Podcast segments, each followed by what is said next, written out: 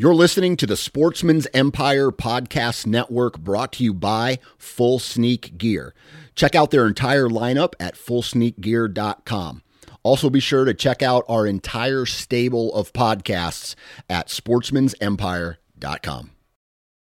The best part of the hunting season is finally here. We've waited for this all year long. Now let's make it count with some great gear from our partners. First up, Tactacam is our title sponsor, and their point of view cameras are my go to method for filming my hunts. Their new 6.0 camera has added a 1 inch LCD touchscreen that has totally changed the game for me.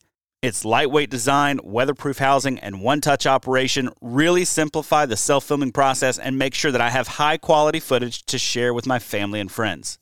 My personal favorite for archery season is two 6.0 cameras, one on a stabilizer mount on my bow and one on a bendy clamp mount for an over the shoulder angle. And I pair this with a Tactacam remote so I can turn both cameras on with the push of a single button. To learn more or pick up your 6.0 today, head over to tactacam.com. Share your hunt with Tactacam. Now, as the temps begin to drop, I know I'll be hunting in comfort with my Huntworth camo. Huntworth is making high quality, technical hunting clothing at a fraction of the price of other brands. This time of year, I'm making sure to layer smart. I start with a set of base layers, either the Casper or the Bangor, which I have found to be very comfortable and moisture wicking. Next, I'll have on either my Elkins midweight top and bottom or my Saskatoon heavyweight top and bottom.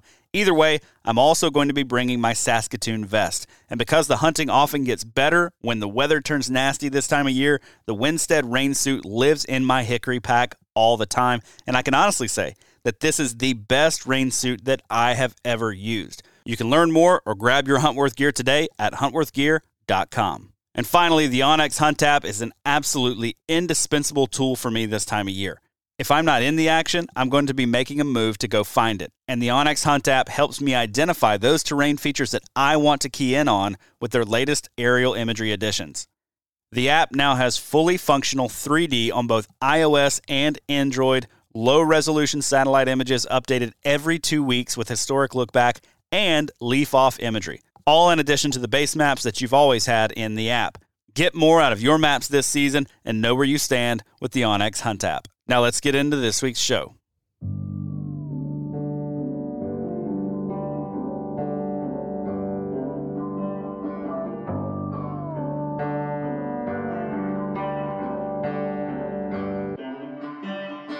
What is going on, everybody? Welcome back to another episode of the Wisconsin Sportsman Podcast, which is brought to you by Tactacam. I'm your host, Pierce Nellis, and with me is, as always, Mr. Josh Raley. How you doing, Josh?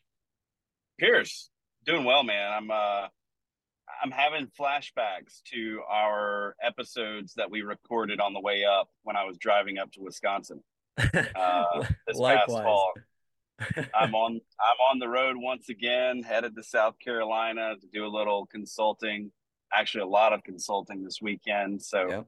um, yeah, on the road, but uh, glad to be on the glad to be on here with you. Absolutely. Well, I'm glad to have you as always, you know. You know, I was thinking the same thing when I was like as you were were getting everything set up in the car and stuff, I was, you know, flashing back as well when we did that how to hunt deer episode at like four in the morning or something like that. We were both on the road. Yeah, Um, that was wild. That was that- absolutely wild. That was real time. That was Yeah. really, really real time. Yeah, Um, I need to go back and listen to that episode because I'm pretty sure most of what I said wasn't coherent because I I had driven through the night. So Yeah, that's Uh, right. yeah. That's right. I was your uh, uh that's I totally forgot. That's what you were doing. That's right. yeah, I drove through the night. up. So you're it, it it worked out for us to record then because you were going to be driving too, but it was like it was going to get me through that last hour or so before the sun started coming up. Right. Yeah. Jeez. I don't know. That I'm right there with I don't even remember if I I don't think I even listened to that one. I think I was just like, you know what? I I'm sure it sounded okay, but uh, you know, I'm just gonna keep on rolling and pretend it didn't happen and Yeah, hopefully we can nobody kill said it was awful, so we're all right. We'll take what we can get. That's got to be a good sign. But Yeah. so you know, it, it's it's kind of fitting that you're you're on the road as we record this right now. Um, you know, I was uh, uh recently in the last couple episodes that we've done, um, not this past week that we did with Sam, but uh, the two weeks prior, we'd done a couple Instagram polls, and uh, we we discussed some hot topics and stuff around you know cell cams and earn a buck, youth hunting, um, and we did some Instagram polls over on our uh, Instagram page uh, at the Wisconsin Sportsman Pod. Um, and I thought, you know what? What the heck? I'm gonna just gonna take the temperature of our audience and our followers, and I'm just gonna ask if there's any topics, any anything that folks want to hear about. Um, and I got into a nice uh, little exchange with uh, one of our followers named Jason. Um, so Jason, if you're listening to this, um, this is the, the the next. I don't know how much time we got here. The next like 58 minutes. This is all on you, buddy. But uh, or, your or, fault. Or Whatever thank you. We'll see. Fault, but so Jason uh, mentioned that he he he really enjoyed hearing. Um, I don't know if he really enjoys it. Hopefully, he enjoyed it enough. But he mentioned that he, um, you know, liked hearing about how we prep for hunting trips. You know, you and I are on the road a ton, whether it be for work or for hunting or fishing or you name it, really. Um, and you know, uh, deer season's a blur always, right? And right. it kind of sounds like, you know, I think just listening to some of our episodes that we did this past fall, it can sound at times like we're kind of flying by the seat of our pants when we're joking about how like, yeah, I haven't really packed yet, and you know, we're gonna be here on this date, and you know, we'll we'll see who really knows. But you know, there's there really is a lot that goes into our trips, um, regardless of what they are. It could be hunting, fishing, uh, you know, going on a camping trip with the family, who knows. Um, but you know there, there, there's a lot of stuff that goes on behind the scenes right? And there's a lot of prep that goes in. There's a lot of conversations being had a lot of uh, you know going over the schedule with uh, you know family members and significant others and all that. Um, you know your bosses going around the work schedule and stuff. So i i thought it would be a great opportunity as we head into 2024 and we have some uh, some new hunts on the horizon uh, or just new new trips new goals in general. Um, I thought we'd take Jason up on his suggestion and just kind of unpack what all goes into our prep now that we're at the start of the year and we're starting to look at the year ahead. Um, so I guess Josh, to start things out here, like when and you know, I guess where, um, you know, if if applicable, does the planning start for you? Is it by state? Is it by species? Is it right after you know this past year's hunt? What, what where does it start for you? Yeah, it's it's typically going to start with with species, right? So we're mm-hmm. talking, you know, what what season is coming. So right now, I've got my eye on uh, my eyes on turkey season. You know, mm-hmm. trying to figure out what that's going to look like, what I'm going to do for for turkey season. But it starts with species, then very quickly transitions over to over to state. Like what what specific state am I planning on hunting, um, and then where within that state offers me what I'm looking for. Now, uh, you know, for deer hunting, that typically has to do with quality of the animals that I can have a reasonable expectation of of encountering. Mm-hmm. And with turkeys, it's all about population density, right? Like I want to be, I don't care if every turkey I kill from now until I'm done turkey hunting is a two year old. Uh, you know, I just want to be around a lot of turkeys. So uh, that's kind of my progression. You know, it starts with season, very quickly goes to state, very quickly goes to region within that state that's going to give me what I want. But then about that time that I'm deciding on region, that's when I really start dialing in, uh, you know, with when am I going to be going and when do I have a window of opportunity? And that involves my wife, that involves my, uh, you know, my father in law, my parents, when they can watch kids when they can be a help to my wife. So, you know, just trying to make sure that, you know, things at home aren't going to fall apart whenever I'm gone. So I try to, I try to make it as, as painless as possible. Although I do know it, it causes quite a disruption.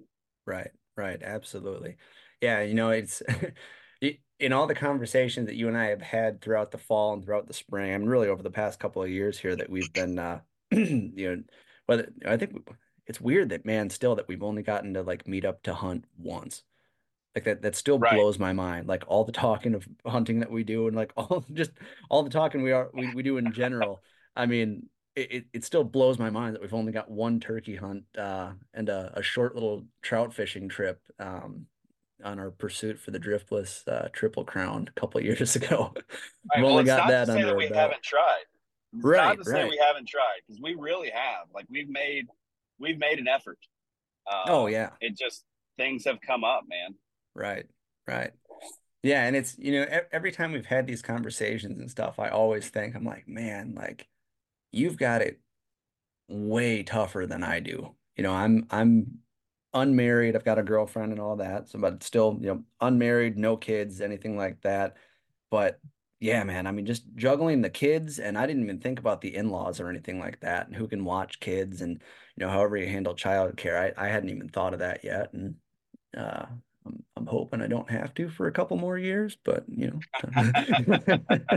Yeah, man, it, it adds a whole other wrinkle, not only for a for a care perspective, because you know my wife works Mhm. and she loves her job, loves her career, is passionate about it. She has a career where she's helping people day in day out. So it's it's a it's a service, it's a ministry, it's all those good things, right? So we don't we don't want to just pull her from from the playing field so that I can go out and hunt.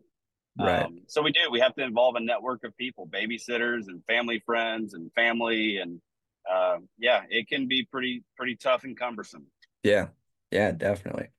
So circling back then to what you mentioned there as far as assessing, you know, population numbers or quality of uh, you know, whatever target species um you're after.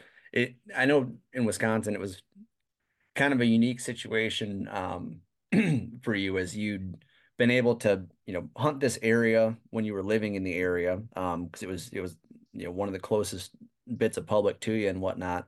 Um, and you gained a lot of intel that way. This year, um, you and I have been tossing a couple states' names around here, um, and we don't have to name any of them unless you want to.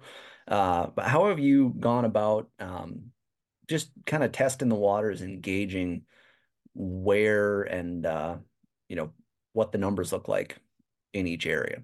Is it conversations with uh, you know different people that we've crossed paths with? Is it just doing your own research um, online?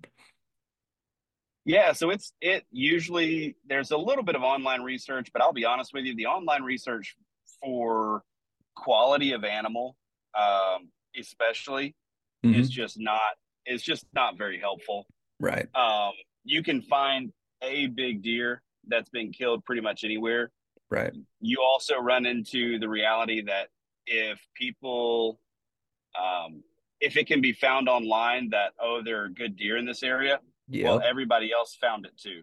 Yep. And so, uh, luckily, though, I've been blessed to be able to talk with a lot of folks over the years and get some ideas as to what states and what parts of what states I might want to go and hunt that may provide the quality of experience that I'm looking for. Mhm. Um, you know, and some of that may be, you know, with whitetails, even let's say, some of it's about the kind of hunt. You know, maybe maybe I'm not looking for always the biggest deer, but I want to be in an area where I can have a good chance at a 120 to 130 class deer and a certain kind of hunt. Like maybe I want to do a little uh, early season ag ground, you know, cattail uh, bedding kind of hunt. Well, I know where I'm going for that Right. um, you know, to try to to try to get into that. So, but it, it starts with individuals mostly. Mhm. Um, you know, people that I know, people that I have seen do it, and just reaching out and saying, "Hey, what what can you tell me?" Not looking to know what public spot you went to, but can you tell me north, west, east, what Mhm. part of the state? Right. Absolutely. Yeah. I'm right there with you in, in terms of um, you know, just conversations had with people that we've crossed paths with. And I know that you and I are um, in a in a unique situation in terms of the the types of folks that we get to uh, uh, share information with. We'll leave it at that. and, Right. You know, pick their brains and whatnot. Um, yeah, man, you know, it as you were saying, all the stuff online, um, dude, my mind immediately jumped to the if you Google trout streams, Wisconsin, and there's like a list of like, here's the top 10 trout streams in Wisconsin. You want to know what streams get the absolute crap kicked out of them, and now the fishing is just brutal on the vast majority of them, or you have to fight people for bridge space. Every stream on that list. It's Right. ridiculous. Right. Yeah. And Absolutely. Absolutely. You're exactly right, man. And then when I first moved up there, I knew nothing about it. And so I did just that when it came to fishing. Mm-hmm. And so I was fishing some streams that you know about. We've talked about them. Yep. Uh, they were in my area. And did I catch fish? Yeah, I did. Uh, was it easy fishing? No, it was not. Right. Right. Absolutely. And, uh, and that's the thing. Sometimes what we'll find, I'm, I do not want to turn this, I'm going to hold myself back from turning this into a, uh, a real quick uh, fishing episode um, for Jason's sake, really. But uh, it's all for you, Jason. you started this, man. I don't know what to tell you, but yeah. Um, yeah, it's uh, it, you know, that's the thing. Like you get, and it's similar to hunting too. You know, the majority of the animals that are targeted on these properties that just get pounded, they're either not there, or the only time they are there is at night, right? Your big yep. trout on those streams that just get the crap kicked out of them, they're hunkered down, laying, you know, in an undercut all freaking day long until dusk. Maybe they'll come out. Otherwise, you better wait till the moon's out and then they'll come out and feed. Just like, you know, those big bucks, they're hunkering down wherever they can in the thickest, gnarliest crap you can find until nightfall. Um, but I think there's there's some parallels that kind of go uh, between the two, honestly. Um, you know, in in terms of, you know, for thinking spots to look for, you know, quality fishing versus quality hunting and stuff like that, you know, yeah, you're gonna find those spots online that look like, you know, they're they're listed, they're just blatantly, you know, stated, oh, go here, like here's where this many, you know, brown trout over 20 inches were caught, or this many bucks over X number of inches, um, you know, have been shot, you know, there's a high concentration, all that. A lot of times, yeah, if you go right there, it's not gonna be great, or maybe it is, but it, it I don't know. I think you and I are the same kind of way where it's like we don't like like if we're gonna go hunt somewhere or fish somewhere, we don't like running into a lot of people. We don't like right. having to like brush elbows with people or like go somewhere and then realize, oh crap, there's fresh boot prints right here. That sucks. I thought I had this place to myself. Um, and I think you know if you if you don't completely ignore those those tips, right? Like you can Google, you know, best you know zones for deer in Iowa, and that's going to list a couple of counties. It'll list a couple of zones and stuff like that. Um, and you know, it's it's the kind of thing where you can look into okay, what what does this area that's been listed have? What does the habitat look like? What characteristics make this such a great production area? And okay, are there any pockets of that nearby? Or are there any pockets of what that seems to have? Maybe, you know, three states or not three states, three counties over or something like that, or two counties over, just somewhere that maybe it's not quite as on the grid, but holds the same features and maybe it's you know connected. If they, I like to, yeah, I'll I'll drop one right here, hot guide tip for you. Uh, avoid the streams that are listed, but if you can find some tributaries that pump into those streams, you're probably going to find fewer people, and that's all I'll say. I might even cut that out. We'll see. Man, you're you're exactly right though. And when it comes to you know when it comes to like a deer destination, let's say you know everybody knows that Boone and Crockett has those county maps where it shows mm-hmm. where the most Boone and Crockett deer are shot. Well, you know, there's that dark, sort of deep red color, then there's a red, and then there's an orange, and then there's a yellow. Well, if the top areas are these dark red colors, like look for some of the counties that are orange or yellow around them. Right. You know, look, maybe this county is only a yellow county as far as for rating, but it's got a big, nice piece of public and it happens to be two hours from any kind of large population center. Well, that's yep. the county you need to go to. Don't right. go to the one, you know, just outside of the Twin Cities. Like, give it some space, man. You know, give it a little bit of room, get away from people. And that's that's half the experience for me is to be out there uh, you know, testing my skills against deer and not necessarily trying to fight every other person out there for, you know, to get to a parking lot first. Right. Right. And I mean, it's, it's a different type of test, you know, because there is something to be said for doing like what you've been doing the past couple of years, and you you hunt an area that gets, you know, it sees a lot of boot traffic. It just it does. Right. You know, you you've bumped right. into a lot of people, and there there is a skill and an art to working around all of that pressure. but there's also a lot of skill that goes into okay i'm going into somewhere that maybe there's you know a handful of trucks that park in the lot each year before gun season uh, these deer haven't seen a whole lot of pressure and i'm just going to go in and i got to read the sign and i just got to figure it out um, from there you know it's uh it, it's it's definitely you know you just kind of pick your poison right yeah, Yeah, what kind of absolutely. experience do you want um absolutely Is that- that's right. so that kind of even segues us into a, an, another question I had as far as just how do you go about setting your goals for the trip? Is it dependent on what those numbers look like? Um, and I get it, it, it probably stems or I guess changes year to year depending on um, whether or not, you know, it's it is it going to be more dependent on I've only got this much time to take a trip this year, or is it more dependent on, you know, this year I've got, you know, three weeks and my goal is to kill you know 160 inch deer uh, or better you know how, how does that uh, i guess which one do you think carries more weight or how do you balance the two? Yeah. Yeah. So it, it just varies from trip to trip for me, Mhm. I've found. Um, for instance, my this coming fall, um, those trips are going to be uh, those tags will be reserved for a high quality buck for the area that I'm in, Mhm. or I will go home with nothing. all right Uh, this year I went in, I went home with a a smaller buck than I would have said I wanted before the trip started. Mhm. Um, and not to say that I'm disappointed with that deer or anything like that, but I have had a lot of time to think about shooting that caliber of deer. Uh, and yeah, I was on basically my last day to hunt. Maybe I had one more morning right that I could squeeze in there, but um, you know, for the for every trip, it's going to be a little bit different. There's a spot in a southern state that I'm looking at hunting this coming year. That'll be a little bit of a travel trip, potentially a couple hours from me, and that will be a hey, man. If I see a buck that's a two year old, great, he's going home with me.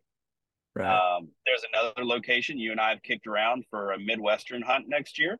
And that will be one of those where it's like I'm going to kill a good one or or I'll just go home with my tag, right right you know. yeah i'm excited for that one um, Yeah. Yeah, for sure. very excited Whichever one that. that is, I don't know. Yeah i don't know well there's a lot of states in the midwest man you never know There are there are there are a lot of them that we even call Midwest that maybe aren't, but yeah, know, it is what it is. Got to throw them off the scent somehow. That's right. That's right. That's awesome. So, you know, I, on the note of your rut hunt, um, when we did our rut recap, I believe it was when it was right before gun season this past fall. Um, we we were hearing the story of how you uh, basically just how your rut went, how your trip was going, and all that. Um, you'd mentioned that night one you had an encounter with what you later found out um, was just, I mean, it was a darn good deer. You showed He's me the giant. picture. Just go It ahead and say he's giant. He's a giant. Yeah. I know I don't want to pour like any salt in the wound still, you know. I'm still I'm still trying to be uh sensitive to that. Um, Oh, it feels like a it's little- got alcohol being poured into it right now. like it's just, it still hurts. It's still so painful. Well, I'm I'm gonna assume that that's because you're uh you're still seeing them when you shut your eyes at night, but uh I whatever. I, I definitely am. Well, on that hunt, you'd mentioned um, that you, you didn't feel like you were quite mentally in the zone um, to kill day one, night one when you got in there. And you'd mentioned in that episode that you were, you know, you kind of got on the list or on the, uh, how do I, how do I put this? You, you got so much focus on, and I don't want to speak for it here, so tweak me or stop me if I'm wrong. Um, you know, you you'd emphasized working on a lot of projects and getting a lot of stuff done um, around the house, and just making sure that everything was squared away, taken care of, so that when you left, everything was peachy, um, and nobody had to lift a finger. Everything was good. But once you got on the road, you mentioned that it kind of hit you like son of a gun. I haven't had a chance to really hang out with my kids or my wife nearly as much. Can we dive into that a little bit more? Because I think that's something that that I hope folks didn't overlook in that episode. Because that's something that really stuck with me. and I know that a lot of times guys are talking about, oh, you got to stack up your brownie points. You got to, you know, do all that going into the season. But, you know, it, at the end of the day, it, it's it's not that. It's it's taking care of what needs to be taken care of, right? And so I I'm curious to hear what I guess going forward, how how would you tweak that, or if there's any changes um, from this past season, what would they be um, going forward? Yeah, I think you know, this past fall was a particularly difficult season of life for us mm-hmm. uh, with starting new business ventures kind of all over the place, taking on new podcasts, trying to figure out what I was going to do with current podcasts. Um, lots of moving parts, lots of big projects up in the air. So there was a whole lot going on that I was going down my to do list and checking a lot of things off. But you're right I didn't get to spend the time with my wife and kids like I wanted before I left, or like I like I really should have. And I had let the task the, the task list take over in priority there. And so, you know, I don't think it will be that way every year, but I do know that this year I will certainly, as that time gets closer, I'm going to get started on that task list way earlier. Mm-hmm. Like this past year, I'm pretty sure I started you know, second week of October, I really started getting things dialed in. Um, you know, as far as getting things taken care of so that I could leave, uh, you know, that November 1st and be feeling good about it. Sure. Well, this year, you better believe that come October 1st, if I've still got a lot of dangling projects that are still up in the air, I'm going to be real uncomfortable with that. Mm-hmm. Um, we're going to be starting a whole lot earlier on that task list so that I've got more time for the people in my life because I realize that, you know, taking care of stuff is important, but taking care of people is way, way more valuable. And, uh, you know, my kids will never come to me and say, Hey, dad, I'm sure glad you finished up that trim before you went hunting. Right. You know, they, but they will remember the three days that I made sure I was available to them every day from the moment they got home from school until they went to bed at night, uh, you know, they'll remember that time that I was available to them before I went on trips. So they'll right. maybe remember, yeah, dad would leave and go on trips every once in a while, but he always made sure to be there with us before that. Mm-hmm. And uh, that's something I'm definitely going to do a lot better this year. Absolutely. And I, I think that's something that, you know, guys really do need to think about. And I mean, you, you hit it right on the head there that it's, it's the people that take priority over the over the things being done, over the stuff being bought, over the projects being uh, squared away. Not that you you shouldn't be taking care of those, but I mean, we you know we got a whole summer for for you know hanging trim and doing stuff like that, right? You know, it's it's the kind of thing that you know, and and building in breaks. I think not just for for yourself as you're on the you know on the road if you can be, but not not just you know because uh, we'll get into burning out on trips here in, in just a sec here, but you know, it's the kind of thing where it's like not being so, you know, well, back, like you said, focus on the people, right? Like maybe if you're, you know, say you're not doing a full on out of state hunt, but maybe you're going and you're, you know, you got a couple of drives or you've been hitting the the local stuff really hard. Like take a couple of days off and just hang out you know what I mean? Or, you know, designate, you know, going into the season. I forget who it was I saw, but it was like every Sunday. And I get in, in certain states less fortunate than Wisconsin. You don't have a choice, but, you know, every Sunday um, is designated to family, right? You're not allowed to, you know, nobody's going hunting, nobody's going to anything. It's a family day. Um, yep. And I think it, it's it's little things like that, and like you said, just those little little moments, being available to your kids, um, you know, when they get home from school, you know, for a week or two before you're you're off on your trip and stuff. And also just keeping in mind that once the you know once the projects are done going into the trip don't make it a one and done sort of thing where it's like okay i did all this stuff and then i went on my trip. Poof great. All right i'm gonna kick my feet up now until uh next season like no like keep this keep the train rolling you know what i mean like if you can yeah one absolutely like, like keep that momentum like space things out as you're going you know, or around your season pretty much. And, you know, say it's, you know, the kind of thing where it's like, all right, well, I was going to go hunt um, on November 9th, but well, I'm going to stay home and it's movie night. You know? Yeah, you know, Pierce, I want to I want to talk to you about that. I want to Mhm. I want to one commend you, and you may say it's misplaced, but like as I look at your season, you seem to do a really good job of that. Like there were times you were going to things and doing things that I thought, man, Pierce is taking time out of the best time to hunt of the year to hang out with friends or to hang out with his girlfriend tonight. Uh, man, tell like how do you feel you did? Because I, from the outside looking in, you had like a friendsgiving that you went to, and I was like, dude, I ain't going to no friendsgiving during the rut, you know, that kind of thing. uh, and so, like, you know, t- how how did you feel like you did? Um, I I thought, I mean, look from the outside looking in, I was like, dude, I mean, I want to be like Pierce when I grow up. well, thank you. I, I wasn't expecting that to get flipped around on me. Um, yeah, you know, I think it's, hmm, I think it's the kind of thing that whether we want to admit it or not, and part, uh, and the rut's a very, very, very unique situation, right? It's a very unique time of year where the deer are losing their minds, and most of us deer hunters are also losing our minds. Like, holy smokes, I gotta be in the woods 24/7. I have to be doing this. I have to be doing that.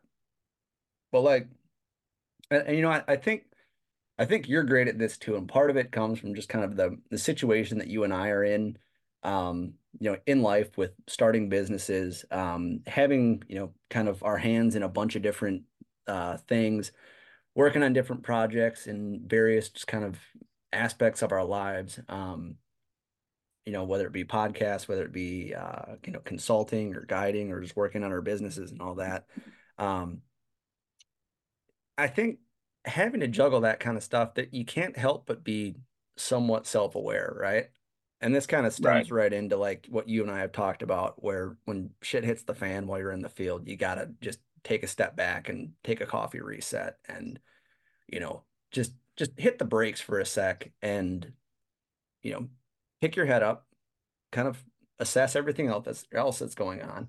Because I think what happens is you get so locked into I gotta be in the woods, I gotta be doing this, or I gotta be on the water, um, you know, whatever it may be. And then you're sitting there stressing about the fact that you haven't killed a deer yet, or you haven't caught, you know, whatever, you haven't hit that that big day of fishing yet. Um, you know, maybe you got rained out, whatever it may be, and you're sitting there stressing about how you've only got X number of days left. And you just, you just it's so easy to make yourself miserable, right? While you're out there. And you, you sit there and yeah. you're you're not feeling sorry for yourself necessarily, but it's like, holy crap, I took at least this is how my brain works. I'm like, oh my God, I took off this much time, or I took I'm a big opportunity cost guy. You know what I mean? I'm like, okay, if I'm doing this, then what am I what am I neglecting for right now? You know what I mean? And so if it's the kind of thing where it's like, all right, I hunted the last, you know, two or three days, holy shit, I haven't done any work. And uh, you know, I've like pretty much only, you know, seen the girlfriend when I've been home and or been home, you know, after a day of hunting, and that was at like nine o'clock, and I was out the door again at four. Um, yeah, that's not that's not the best you to give her. No, exactly, and it's not it's not the best you to give her, and you got to remember that, like, you know, we all go into the woods to recharge, right? But like, when you are on a trip and you are grinding and stuff like that for deer or turkeys or fish or ducks or pheasants, whatever the hell you're hunting, um, can't believe I left elk off of that list actually. Um, but you know, when, when you're doing that, you're not going to be the best hunter if you're not taking a step back and, you know, fueling the other, you know, just taking your hunting cap off and putting your friends and family cap on. You know what I mean? Like you got to be able to right. balance the two and just try and maintain enough self-awareness to be like, you know what, you know, hard stop on this day. I did commit to this and I'm not going to I'm not going to flake um because I'm yeah. not going to feel good about that. You know, the people I made that commitment to aren't going to feel good about that.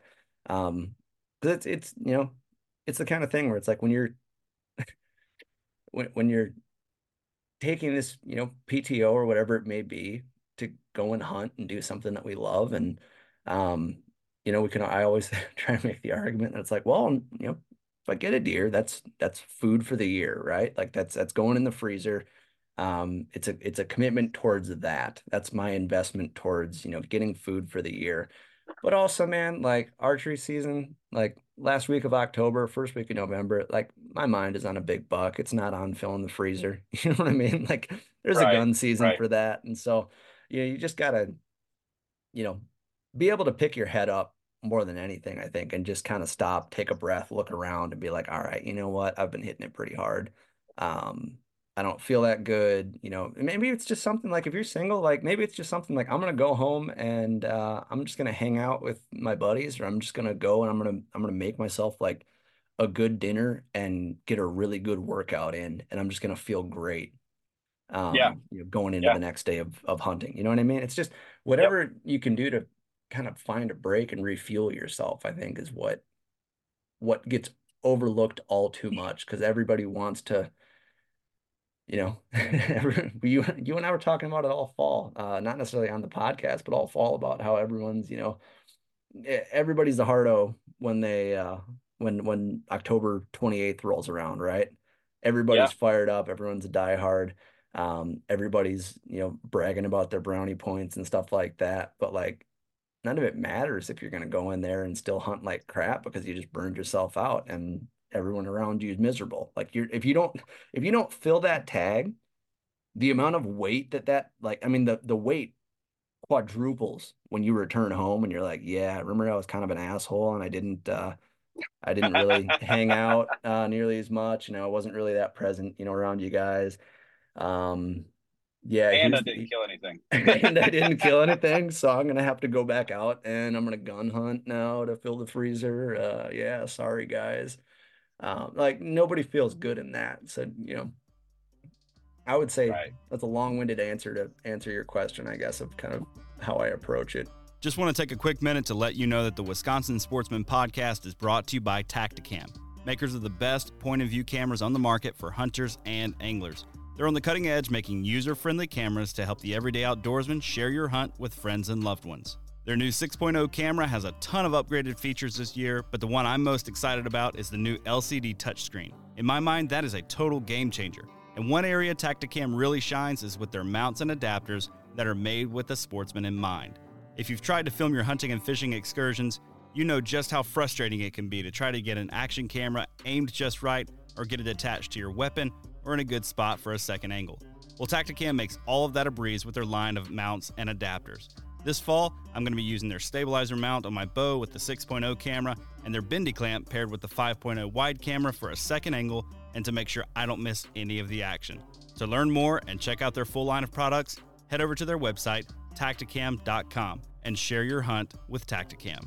I was applauding your commitment to some of those things this year, and um, you know, and a lot of this thought process is also what what led me eventually to uh, picking up a tool to help me be more efficient with my time uh, this year. You know, Mhm. I Yeah. uh, I I began to realize like I do a lot of hunting. Yes, that's great, and it's it's not a bad thing. But man, the way that I do it, it's not just the hunt; it's the three extra hours that it costs me walking in and out for the day. Right. And you know, there's a lot more there, and it's like, okay, can I can I trim that down so that when I am home, it's better? Like, what what can I do and change?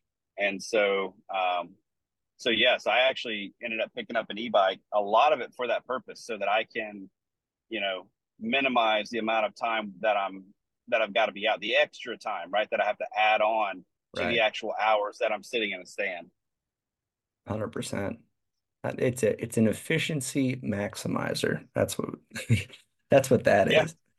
Yep, Um, absolutely. That's so true too, man. And I mean, just especially planning, you know, I this year especially, I did some hunting a little bit further away from from where I have been and, you know, picking out spots and starting to learn some spots that are within that half hour range. Man, does that make a difference. And I get this is the topic, you know, we're, we went into this talking about, you know, prepping for hunting trips, you know, out of state, um, stuff like that. But like if you're somebody hunting local, I mean, if you can find something, or I guess apply it to the out of state thing. If you can find lodging near the trailhead of wherever you're going to be, or if there's a, a pub, you know, patch of public that has a campground or something, so you can be like right there or you know within 10 15 minutes of it like man does that make a difference rather than having to drive an hour an hour and a half every morning like that it just Right. that wears on you more than anything is that wake up and like holy smokes it's one thing that i'm waking up at you know 4 a.m to go hunting it's another thing that i'm waking up at 3 a.m and i have an hour long drive ahead of me Yeah, absolutely, man. And like, you know, there were some spots that I was hunting this year that it was like, yeah, I'm going to get up early and get there.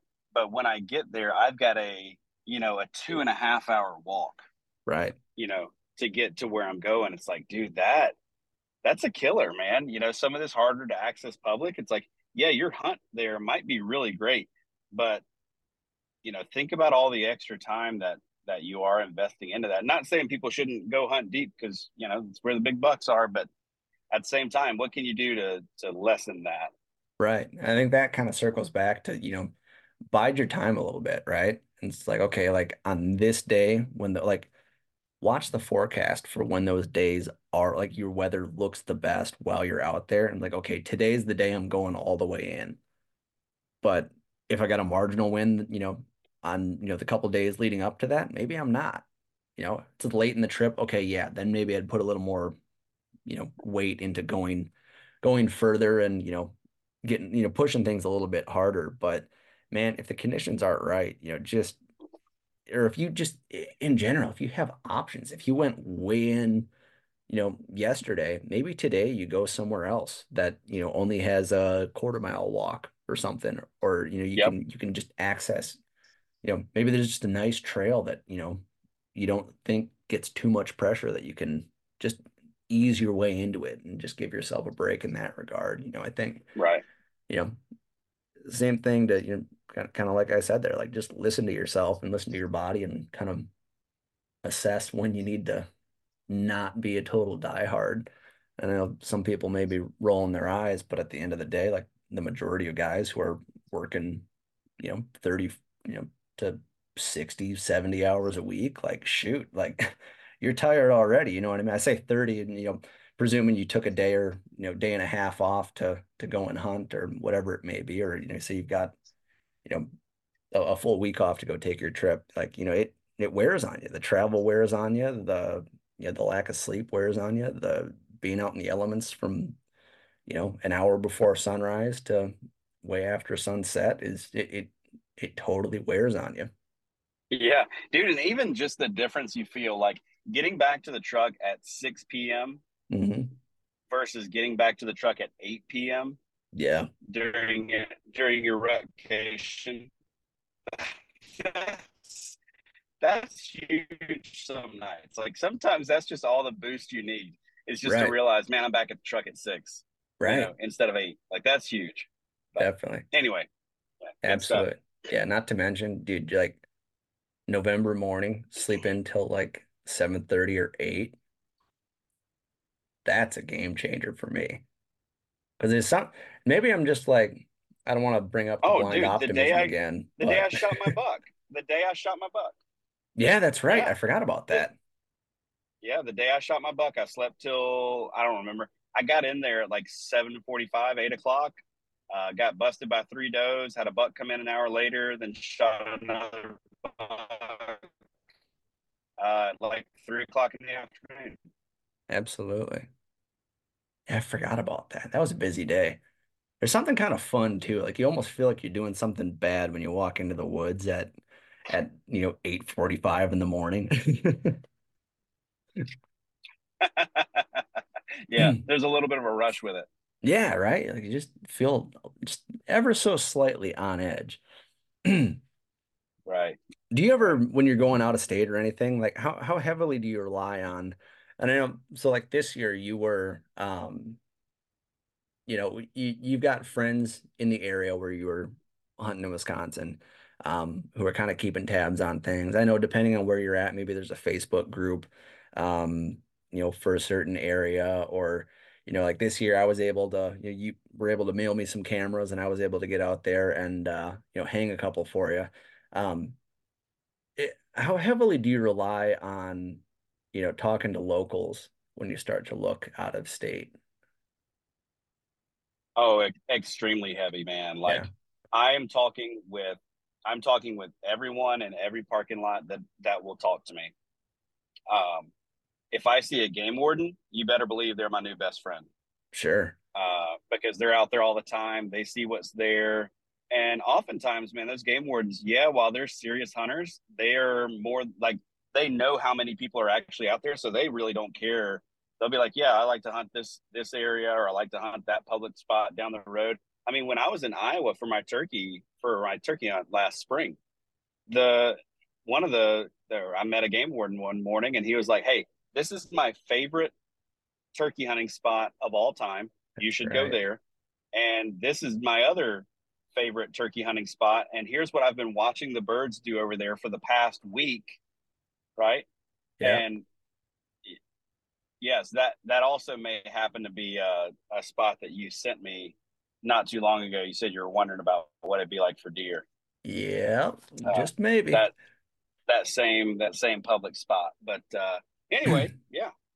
Absolutely. Now, granted, that was don't expect every game warden to do that. So that game warden had kind of uh, screwed things up for Josh and parked Oh yeah, he ruined directly underneath the goblin bird. yeah, he he parked his truck underneath a goblin bird. Uh, sat there wondering why I was set up so close to the road and the parking lot, and then watched the bird fly down. And when I walked over, he was like, "Dude, I'm so sorry." He's like, "I was wondering why you were sitting right there," and I was like, "Yeah, it's because that bird was gobbling until you pulled in." But that's all right. Just goes to show you, now, game wardens are your friend.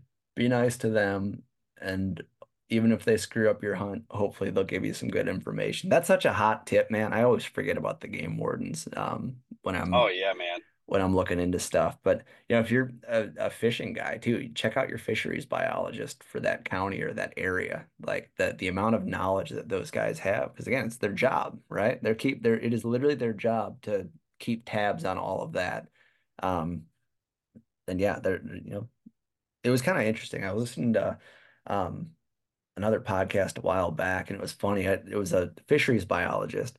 Um, who works on, along the Mississippi, and he had mentioned he, he was discussing um like hunting in some of the the like preserves and stuff along the river.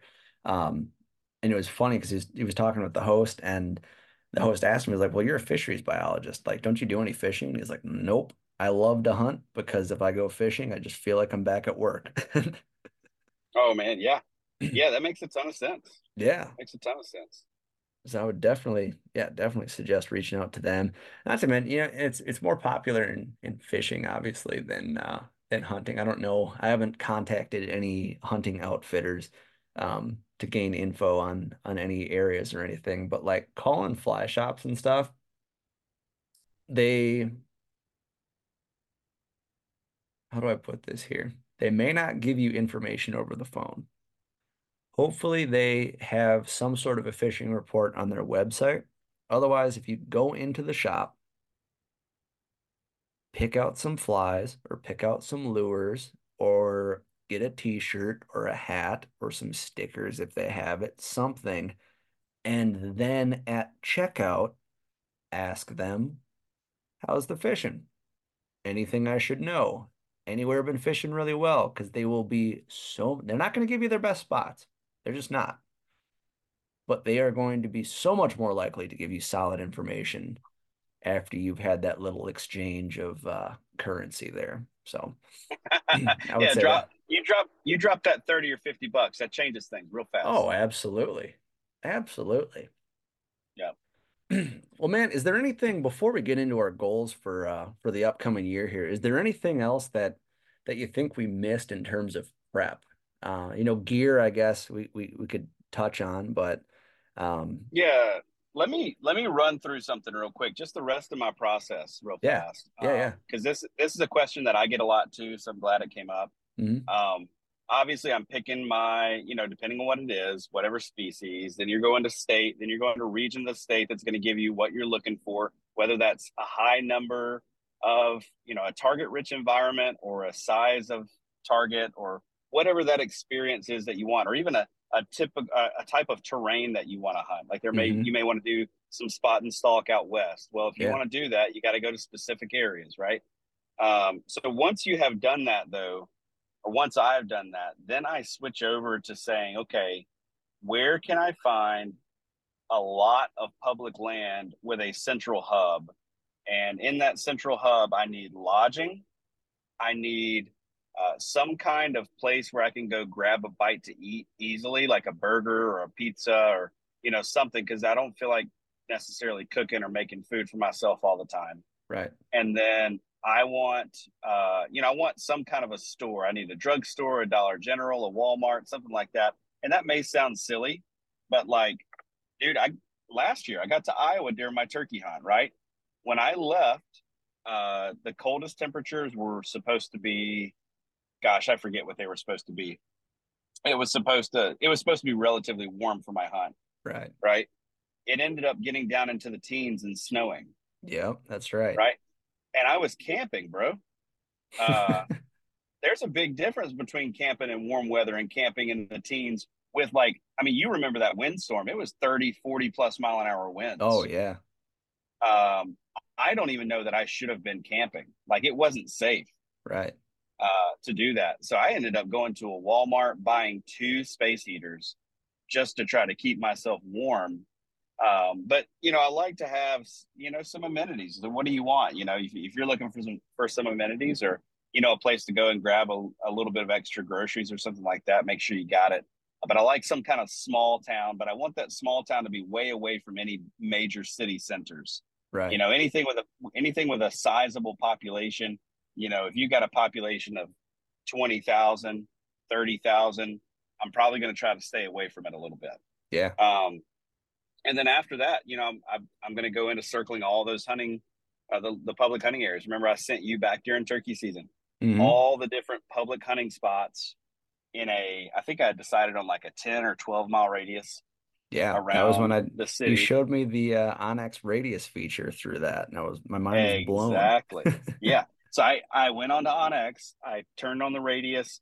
I literally, my campsite was the center of that radius. Mhm. And when I scouted, I just scouted every single public land location within that circle. And that was how I did it. And uh, it kept me busy.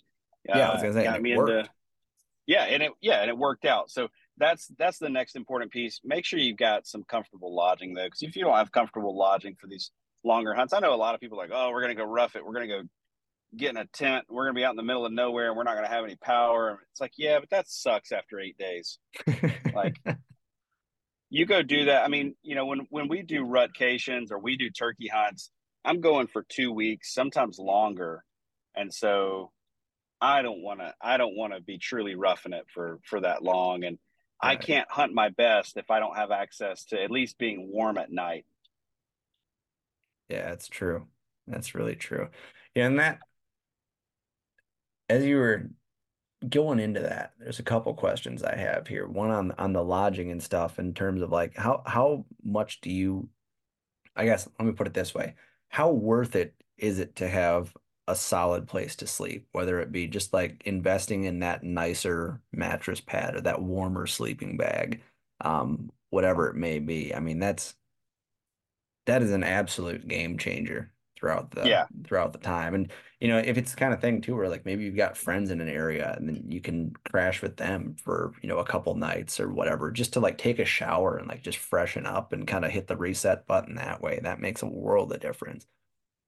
Yep, for sure, man. And I, I so I've got I've got actually got a camper that I haul with me. That's right, man. that makes such a difference just to have a place where you can go be warm at night. Yeah. Um, you can hunt so much harder during the day if if your rest is quality rest. Right. If your if your rest at night is not quality rest, then you are not going to be efficient during the day. You're going to make bad decisions and you're going to be sloppy. That's true. That's really true. I'd say never, uh, if you're archery hunting, don't forget the shooting block either, because you might miss a Oh. couple of deer and uh, or whatever you're hunting, and then you got to sit there and question every single bit of your shot process or whether or not your bow somehow got twisted into a pretzel during transit. Yeah, or or you do like I did. You know, I've got the red dot sight on my on my bow. Mm-hmm. You reach up to turn the red dot sight on, and instead of turning the on off dial, you grab the sight pin Oh, dial, that's right.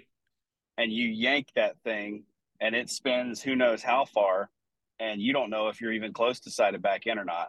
Yeah. Um, so yeah, have a block target with you. You had a block with you, didn't you? I did, man, and I shot that bow. Uh, I don't know how much of that I want to say. I could get in trouble. uh, I I definitely took some some practice shots in an agricultural field at like 4:30 in the morning with with my car headlights on and everything. you got to do Um, what you got to do, man. Yeah, got to do what you and, and this is the kind of thing like I know who owns the field, um, Mhm. and I have permission to hunt that field, but I had not asked to target shoot in that field and at 4:30 in the morning. But you know what? At that point, I was like, it's better to ask forgiveness later than to, than to ask him permission right now at 4:30 in the morning. Yeah, that's very true. And I, and I didn't want to miss the morning hunt, so it's just kind of, Right. You know, the guy wouldn't have cared. I mean, he lets me hunt turkeys and deer and everything else, but Absolutely. Yeah, that's I'm just picturing if the warden rolled up and you're out there shooting, like, ah, well, at least I've got an archery block for, you know, as an alibi here. I was just trying to sight in. I'm not shooting at anything out Yeah. here. But that's right. Excuse me, sir. Can you uh can you shine those lights on your truck over at my block over there? it's kind of an emergency. Yeah, can you light can you light that block up for me real quick? You can write me a ticket in a minute. Just go ahead and light that block up. Just help me get dialed, like three more shots. Come on. That's right. That's right. Let me As make far- it worth it. as far as food, um, what do you like to do for food? Do you like you mentioned, you know, having somewhere that you can grab pizza or a burger or something like that, but are you uh are you a snacks in the stand kind of guy? Are you like, you know, packing to, you know, loading up the cooler and having basically car lunches every day or, you know, backpack lunches every day? How do you like to go about that? So I will typically have like one meal, maybe a day. Um, that might be at the burger place or whatever. But honestly, like this past rut, I lived off of uh, Little Debbie cakes, um, beef jerky, teriyaki beef jerky, and um, and trail mix. All the essentials. Dude, that was that was lit. like I had whole days that that was. I ate that for breakfast, lunch, and dinner. Like trail mix, Little Debbie, and then you know protein from the uh from the obviously the trail mix, but also from the the beef jerky, and that was it. Just that and water. Holy smokes, man. No coffee. yeah, not no coffee in the mix either. That's zero impressive. coffee. That's Zero really coffee. impressive. Yeah, Man, there was a couple of years ago, I went to Michigan and I was fishing over on the Pere Marquette, and my buddy was like, I was asking him if I should grab any food, you know, for the cooler and stuff. He's like, no, don't worry about it. I I eat like a bird and stuff like that. And So I was like, well, all right, shoot. Like, what the hell am I gonna eat now? And I was like, I didn't want to pack too much because I didn't want to like seem like I needed, you know, more than I actually needed or whatever. And I ended up going to Michigan for three days with nothing but like I think I got like a bushel of bananas. Um, it might have been some beef jerky. I think no, it was like protein bars or something like that. And uh, a loaf of bread and a jar of peanut butter. And that was what I lived off of for three days. It was there you go, dude. I'm I'll, I'm telling you, I, I that's another thing that I will throw, and I kind of keep it in my car during hunting seasons. Is you know a loaf of bread or part of a loaf of bread from the house, mm-hmm. a jar of peanut butter, and some honey because it can always just live in the car. Yeah, that's true. Yeah, the So, honey's dude, honey's Pierce, I feel like we had this conversation. We were trying to. Yeah, I, I feel like we had this conversation, and we're trying to prove to people that we don't fly by the seat of our pants, but then we're just giving all the examples of how we fly by the seat of our pants.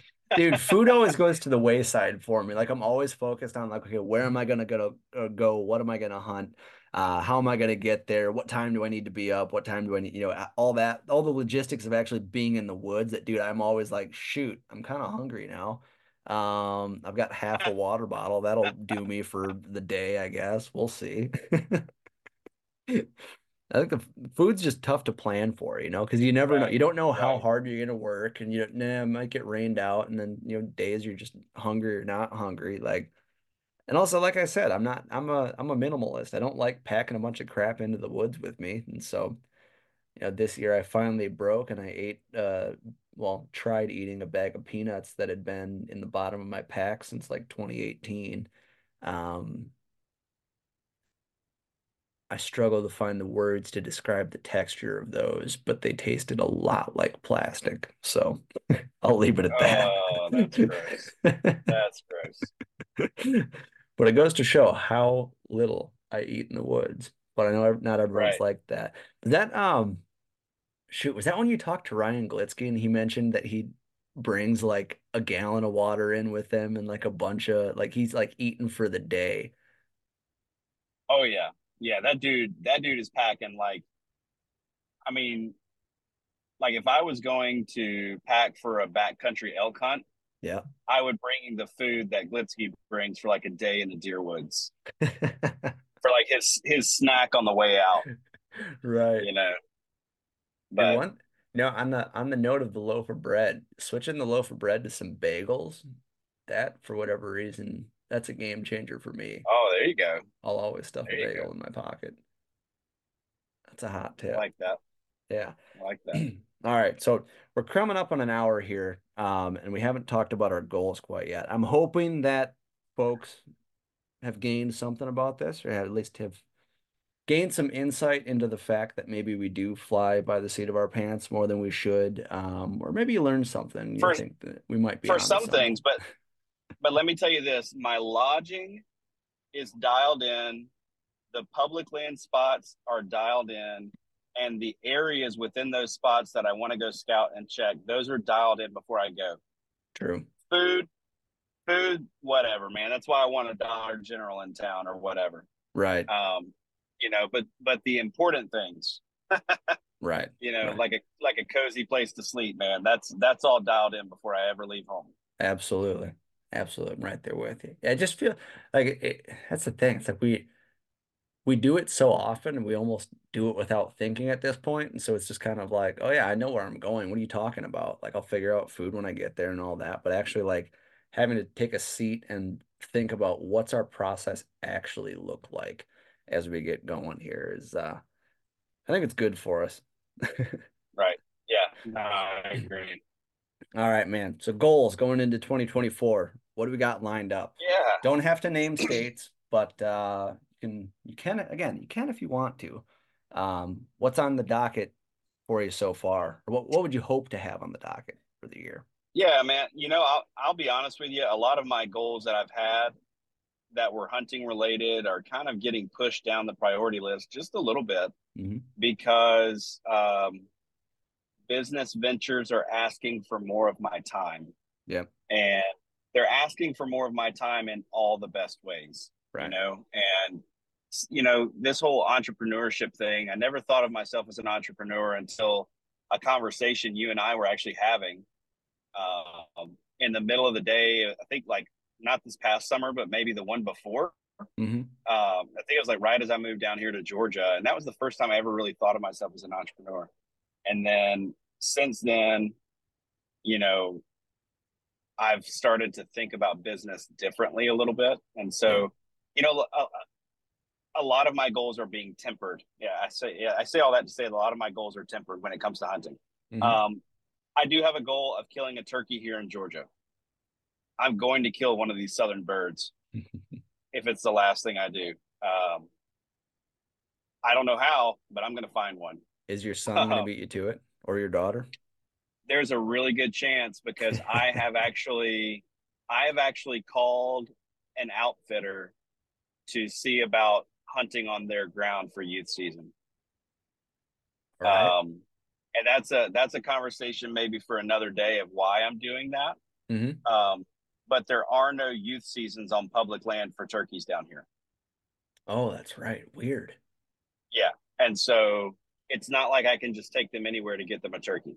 Right. Um, so anyway, so they, my son and daughter may be may both beat me to it. Um, but I, I do want to go on on a out of state hunt this year. You and I have talked about an early season option, Mm-hmm. uh, which I think would be really really cool if we can swing that. We've also talked about a, a rut option, which I think would be really cool. Yeah. And so, you know, if we can make one of those work, I'm I'm kind of up in the air on that. I really want to figure out hunting here in Georgia. So, of the hunting that I've done this year, um, I have not sat a single time for deer in Georgia yet. You still got a rut coming up, don't you? Or you're in full swing right now. So the rut is actually past where I'm at in Georgia. Oh, that's right. Bama. I do have I, I have a rut in Alabama still to come. So I've and I've hunted Alabama. Mhm. this year, uh, and I've hunted Wisconsin this year. My goal this year, though, is to to get for this coming fall is to get dialed in here in Georgia. I've got a 2,000 acre lease that I haven't stepped foot on since the beginning of deer season. Right. Um, you know, and it's a crowded lease. There's a lot of guys on the lease, but you know, I really do want to get in there and and make the most of the opportunities that I have because there are some really good deer out there. Well, it'd just be a Um, shame so- to put the e-bike, you know, in the garage for a whole, you know, rest of the season, you know. Dude, I'm gonna burn that e-bike. it is gonna yeah it's gonna get wild so i've got all my trail cameras pulled out now i've got all my batteries are ready to go sd cards are ready and as soon as i can string together a couple of days where i'm not out doing some consulting i'm gonna go put out a bunch of trail cameras and and start getting these deer figured out down here Awesome. I love it. That sounds like a great plan, man. Not to mention, yeah, I, I'm I'm especially fired up to see what you can get your kids into for turkeys. I'm really, really pumped for that. yeah yeah i think that's gonna be awesome man um and you know the places we're gonna go they're not they're not like an outfitter like some people might think of it's basically Mhm. you're paying for access to good ground Right. essentially. And so uh, I'm excited for that. But uh, yeah, so goals, just real, you know, whittle it all down. A turkey down south, a turkey for my kids, and figuring out the deer hunting right here closer to home so that I can have more of those opportunities uh, where I'm not having to travel quite as much for hunting because I'm traveling more for work. Right. Um, and so, what about you, man? What are your what are your goals for the year? If you had to list like your top three or whatever. Oh man. Um I would like to do a. I I want to do a a northern Wisconsin smallmouth fly fishing trip. Um I'd like there's a, a handful of rivers up there that have some really good smallie fishing. Um I've got some buddies up there. One of them uh, who's going to be guiding. I'm hoping to get him uh on here for an episode here shortly, but uh, he's going to be guiding up there. He got a gig with one of the the fly shops up there, so I'm gonna I'm hopefully gonna make a trip up there to do some fishing, um, for uh, you know personal enjoyment. Other than that, um, I want to get my buddy Chance another turkey. He shot his first bird with me last year. I was able to call that in for him. Um, I'd like to get uh, his buddy Carson, who owns the property uh, where we got that bird. I'd like to get him a bird as a thank you as well. Um, yeah, I don't know. You know, I, I, you know, I obviously want to hopefully get a few turkeys uh, myself, and then for deer, um, you know, I this is the first year I'm gonna really be seriously looking out of state at some of those those options that you just mentioned there that you and I have been discussing um, off air, and so I'm I'm very fired up for that.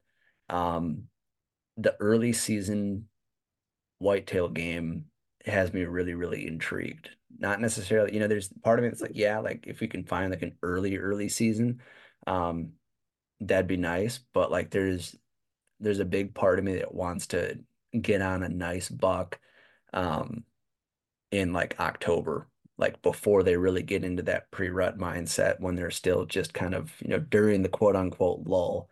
Um, I'd, I would really, really like to to figure one out for uh for this season and and go from there. You know, at the end of the day, Right. you know, those those goals change all the time, right? You know, it's Yep. um, you, know, you, you never know what the season's going to bring in, all that, and so I I think you know it'll start with getting a doe in September as it always does, and then we're just gonna keep on going from there. But the out of state stuff has me really fired up, and you know just just continuing to progress as a hunter. I want to keep learning, um, and you know just getting better and trying new things, and I think that's and there's part of me that wants to go back to the the public areas that I was in this year and really figure them out and try and get on a deer. But there's also parts of me that want to be like, eh, you know, I had my fun out there. Yeah, I didn't kill anything, but I want to go explore something new this year and just, you know, start from scratch completely and just see if I see how quickly I can kind of get my process dialed in and and all that. But